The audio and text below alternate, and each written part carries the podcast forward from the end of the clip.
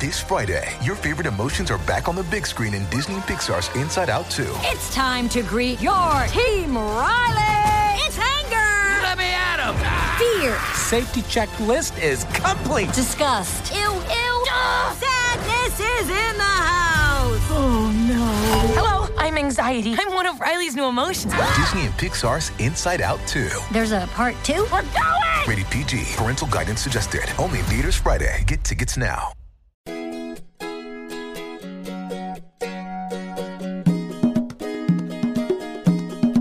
Welcome to the Modern Homesteading Podcast. We have allowed ourselves to become so disconnected and ignorant about something that is as intimate as the food that we eat. Be prepared to grow your own for victory. God said, I need somebody strong enough to clear trees and heave bales, yet gentle enough to yean lambs and wean pigs and tend the pink-combed pullets who will stop his mower for an hour to splint the broken leg of a meadow lark. So God made a farmer. Hello and welcome to the Modern Homesteading Podcast. I'm your host, Harold Thornbrough, and glad you're joining me today. And this is episode ninety-two, June eighteenth, two thousand eighteen. And today we're talking about small backyard ponds. We're going to talk about the advantages and um, and dealing with some potential uh, problems with them as well. So uh, that's what we're going to be looking at today. Hope you had a great weekend and uh, got lots of homesteading stuff done. I know we did. Started on that, that aquaponics tank finally that I've been working on. Got a few things done on that. Helped a friend set up a quail aviary. So had a real good weekend. Hope you uh, have had a good one as well. Well, let's just jump right into our question. Uh, today, uh, today's question for the podcast uh, comes from Tony. Tony asks, you've talked about your pond, and I definitely see the value it adds. However, I am concerned about the mosquito breeding ground it would create if I installed one. What do you do to keep them at bay?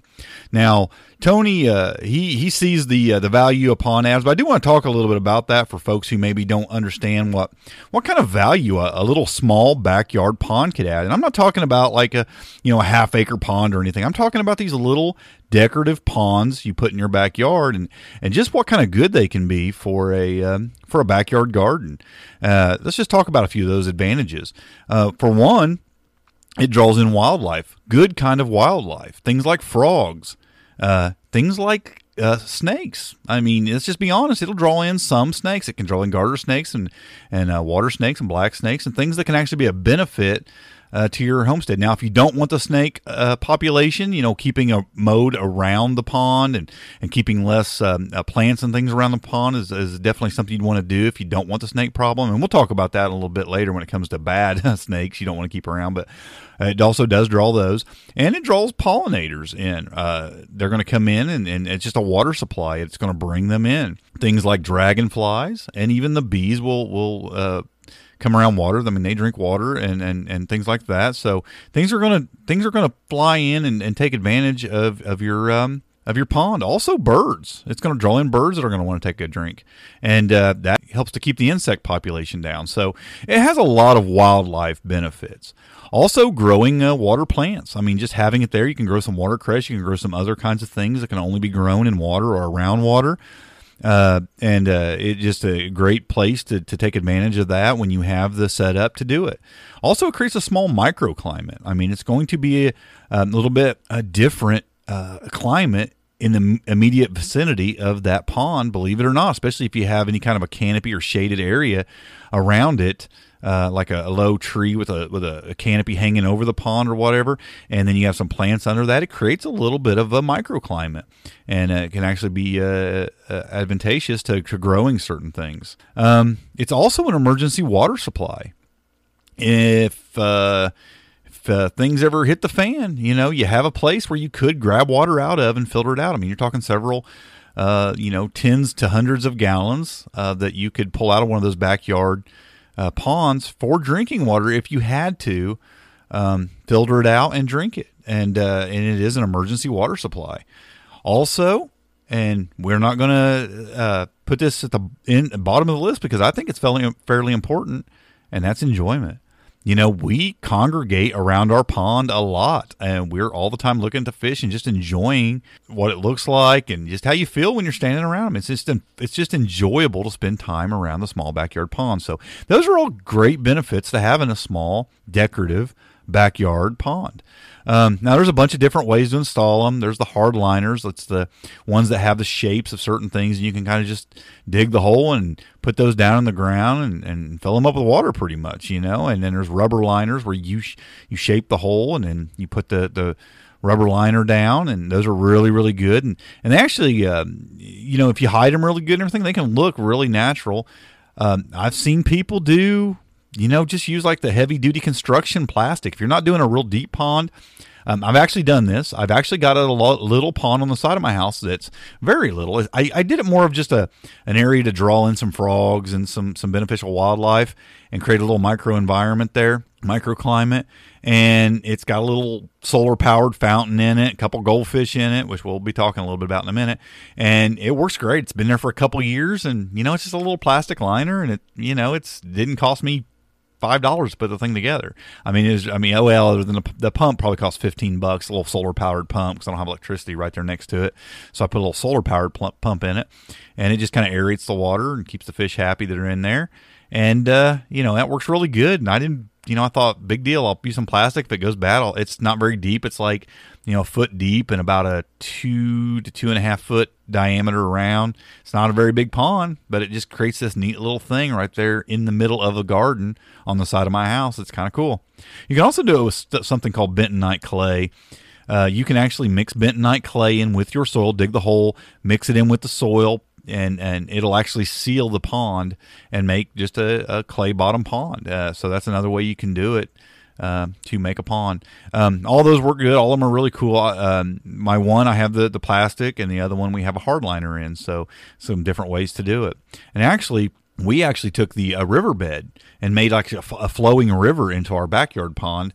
And uh, and I actually made that out of uh, that heavy-duty construction plastic as well, and it works great. It's been there for a couple of years. It's got a little waterfall, uh, a waterfall that flows from the pump out of the pond back. It runs through a pipe back to the waterfall, flows through a river, and then dumps out into the pond. It's all kind of cool, you know. And it, none of it was super super expensive, um, and it's very enjoyable. We got you know. Uh, it's, We got a, a, a waterfall, and then we got the bridge and the stream, and it's all kind of cool. The bridge goes over the little river, and it just it's just a fun little area to gather and enjoy. And it does do some good for the backyard garden, I believe, by bra- drawing in certain things. So there's just some of the advantages to having a backyard a backyard pond.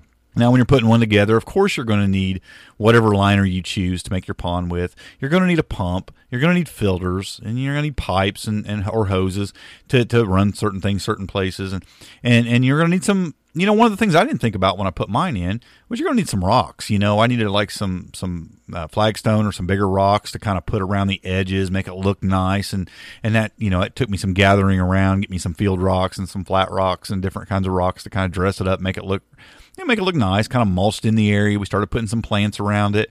Um, but those are all things you're going to need. And there's so many resources out there for building a backyard pond. So just, uh, you know, YouTube's a great one.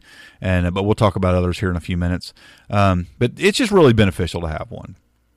Now, what Tony wants to know about is the issues. And one of the issues he mentions is mosquitoes.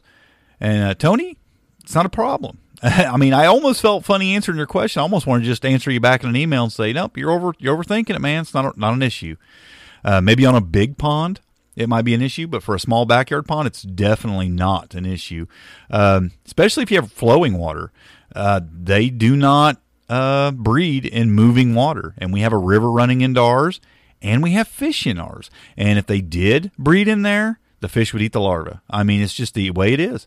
And those two things, moving water, uh, even if you had a, a, a fountain that would kind of, you know, keep the water kind of rippling, that right there would keep them from uh, breeding in your pond.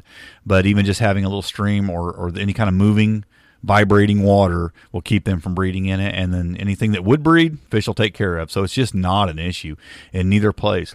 Something that's actually been a bigger issue is breeding of snails. I've seen a lot of snails breed in there, and they don't eat all those. I've seen them come out and make it into the mulch uh, sometimes. So that's actually a, a bigger problem, I think.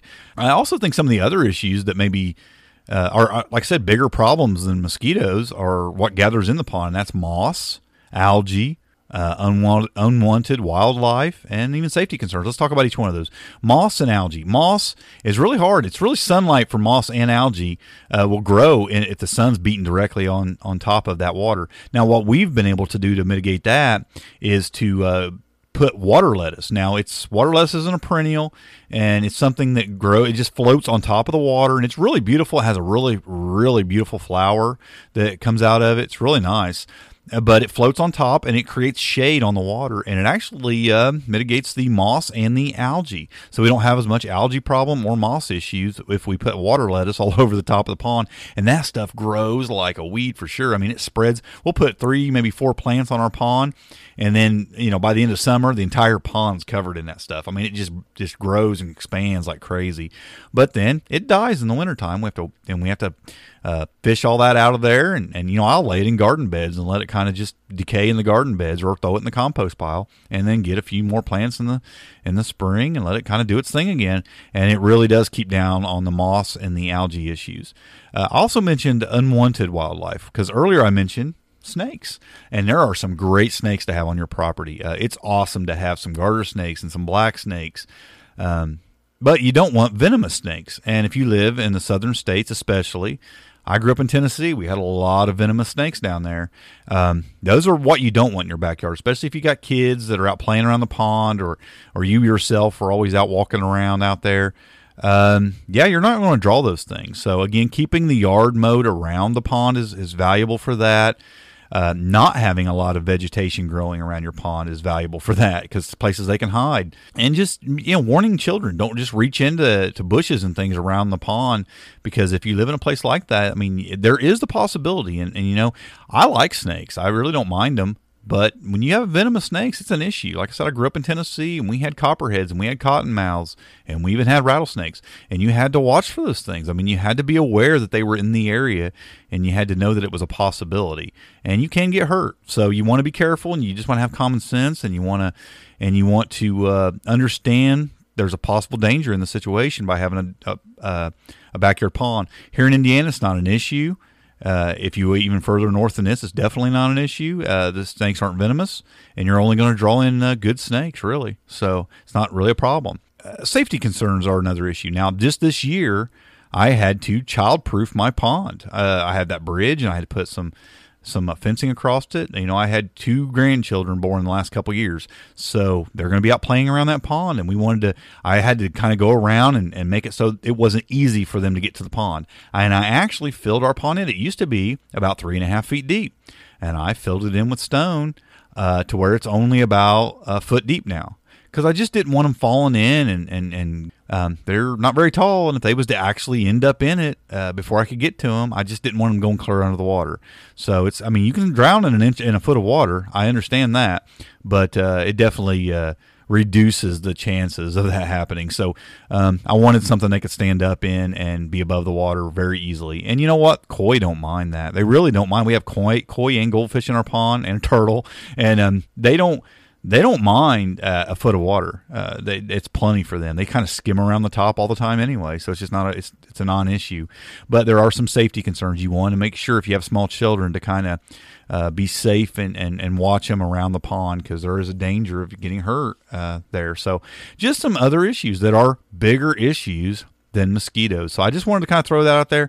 I think uh, now if you have a bigger pond, absolutely, uh, you know, mosquito breeding can be an issue, because Uh, if it's not flowing, moving water, which is probably not if it's a big pond, and if it, you know, you just don't have enough fish to cover all that water. Small ponds, man, they'll hit anything that lands in there pretty much, especially my fish, because I really don't feed them that often. They eat a lot of the algae and stuff like that in there, and we feed them. You know, I feed them a couple times a week. I throw some fish food in there, and they grow in size just fine. They're not they're not starving, but yet they'll eat anything, any bugs or anything that end up in there uh, real well. It's just not been an issue. So something you don't have to worry about really, uh, depending on what kind of pond you're putting in, I guess. Got a recommendation for you. If you're going to put in a small backyard pond or just a decorative pond or, or anything, there's a book that I actually don't have it, but I did see it at the library when I was thinking about uh, looking, uh, building a pond. I actually went to the library and looked at this book. It's called Backyard Water Gardens, How to Build, Plant, and Maintain Ponds, Streams, and Fountains by Veronica Fowler.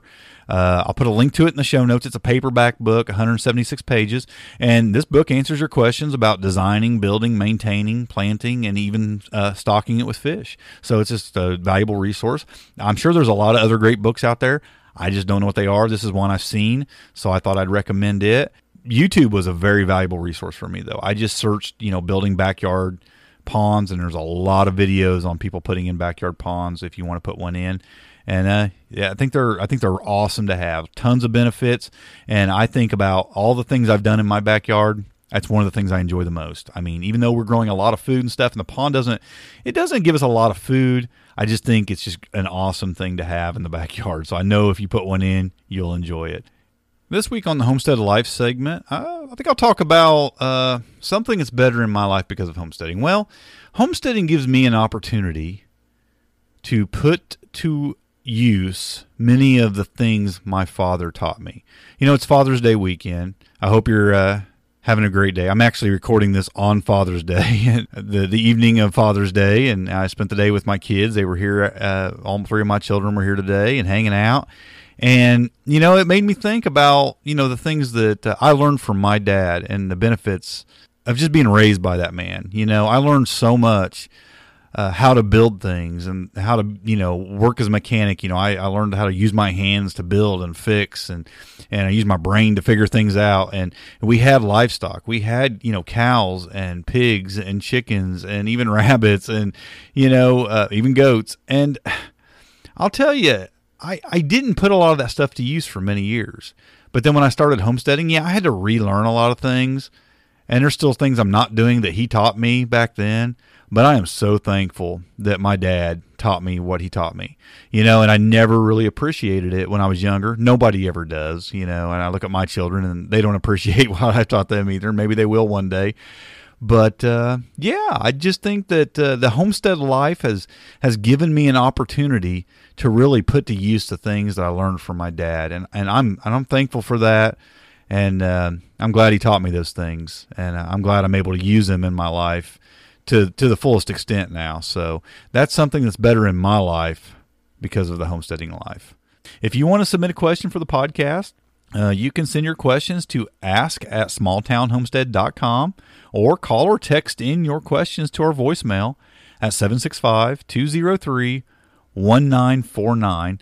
And just submit as many questions as you want, as often as you like. Now, a few people have uh, uh, been submitting their questions through the uh, Homestead Front Porch Facebook group. That's fine, too. Just tag me in the post so I'll know it and I can go look at it. Um, but if, you, if you're in the Homestead Front Porch, that is our Facebook group for this podcast. Um, yeah, you can hit me there, too, with a question, and that's fine. And if you want to join the Homestead Front Porch Facebook group, just search Facebook for Homestead Front Porch and uh, request to join. It's a closed group, but all you have to do to join is ask, and you'll jump in there with about almost twenty-one thousand other homesteaders and aspiring homesteaders, and it's just a great community to be a part of. So, yeah, if you want to submit a question there too, that's fine. I do need more questions, guys. I got a couple, maybe three left to answer on the podcast, and uh, then I'll need more questions. So keep them coming. I need all the questions I can get. Uh, this podcast is made possible by those who join our Homestead Forum membership community. If you want to know more about the benefits of membership, go to the homestead forum dot com. That's all I'm going to say about that today, guys. Uh, it's, it's worth being part of. That's all I'm going to say. Uh, the show notes for this episode can be found at smalltownhomestead.com forward slash 92. Thanks for joining me today, folks. Hope that was helpful, Tony. And uh, till next time, happy homesteading and God bless. Thanks for listening. To see the show notes for this podcast or listen to other podcast episodes, go to small town homestead dot com. There you can also read our blog, connect with us on Facebook, Twitter, and Google plus, and take advantage of the many resources we make available to help you along in your homesteading journey. Please share this podcast and help us to carry out our mission of helping others to homestead today for a better tomorrow.